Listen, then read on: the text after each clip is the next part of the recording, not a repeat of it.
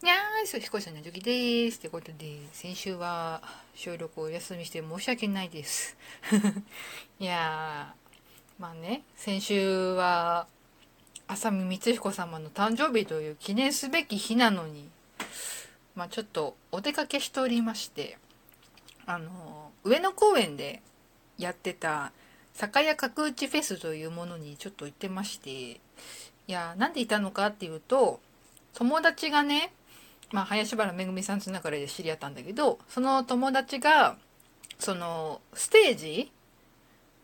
の、なんかオーディション、そのステージに出れますよってオーディションを見事1位で勝ち抜きまして、で、出るよってことで、まあ、応援しようじゃないかということで、それに行ってまして。でさ、もう本当、天気がもうやばくてさ、角打ちだからさ、酒屋さんがいっぱい出ててさ、試飲とかできるわけよ。で、お店も、飲食系もちょいちょい出てたんだけどさ、めちゃくちゃ雨降っててさ、そう、で、寒いし、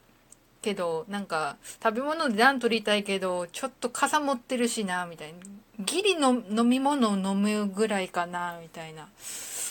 感じで。そんな感じで、なんか結局、その酒屋さんで売ってた甘酒一杯とかで、なんかお酒も特に飲まず終わったよね。そう、なんかずっと寒いさも言っててさ、途中なんか雨強くなるしさ、いやーよかったよでも、無事に寒かったけどで。終わった後さ、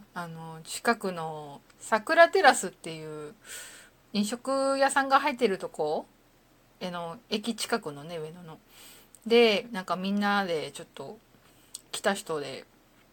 打ち上げ的なことしたんだけどさ。いや、それが結構ね、時間が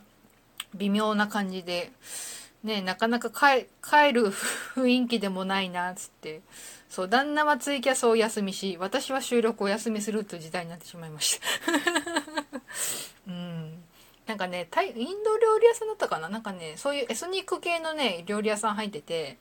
で、まあ、インドカレーはよく違うとこで食べるから、ってなると、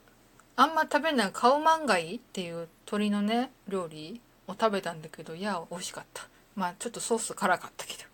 どそんな感じで、2月10日は過ごしておりましたいやー角打ちフェスさ、まあ、私あんまお酒得意な方じゃないからさ旦那の付き添いとかだったらいけるけど一人じゃちょっといかないなっていうねそう果実酒とかもあったりするんだけどさすがにねあの雨の中はちょっと無理だったな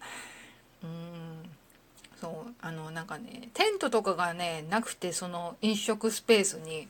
だからもうもろ雨に濡れててさ椅子とかが机もだからちょっと座るに座れないし物を置くにも置けないしって状況で、結局食べ物は断念してでそれを当てにしてたもんだからさ昼はカップラーメンで軽く済ましちゃったからさもうお腹すきまくって大変だったで夜は、まあ、打ち上げ食べて、で、夜帰ってきて、ちょっと足りないな、つって。で、もう、雨もまだちょっと降ってるというか、ちょっと疲れたし、みたいな感じで。だから、で、しかも、ちょっと物足りないな、つって、タクシー乗る前に、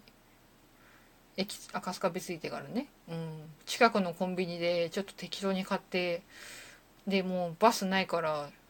もう疲れた、足しっぱで疲れたし、つってタクシーで帰ったけどさ。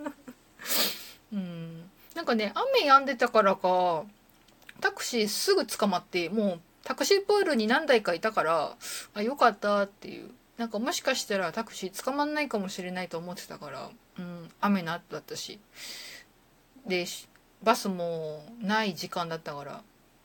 だから、いやー、よかったよかったと思いながら帰ってきて。ほんと寒かった。で、ね、打って変わってさ、土日は結構晴れたらしくてさ、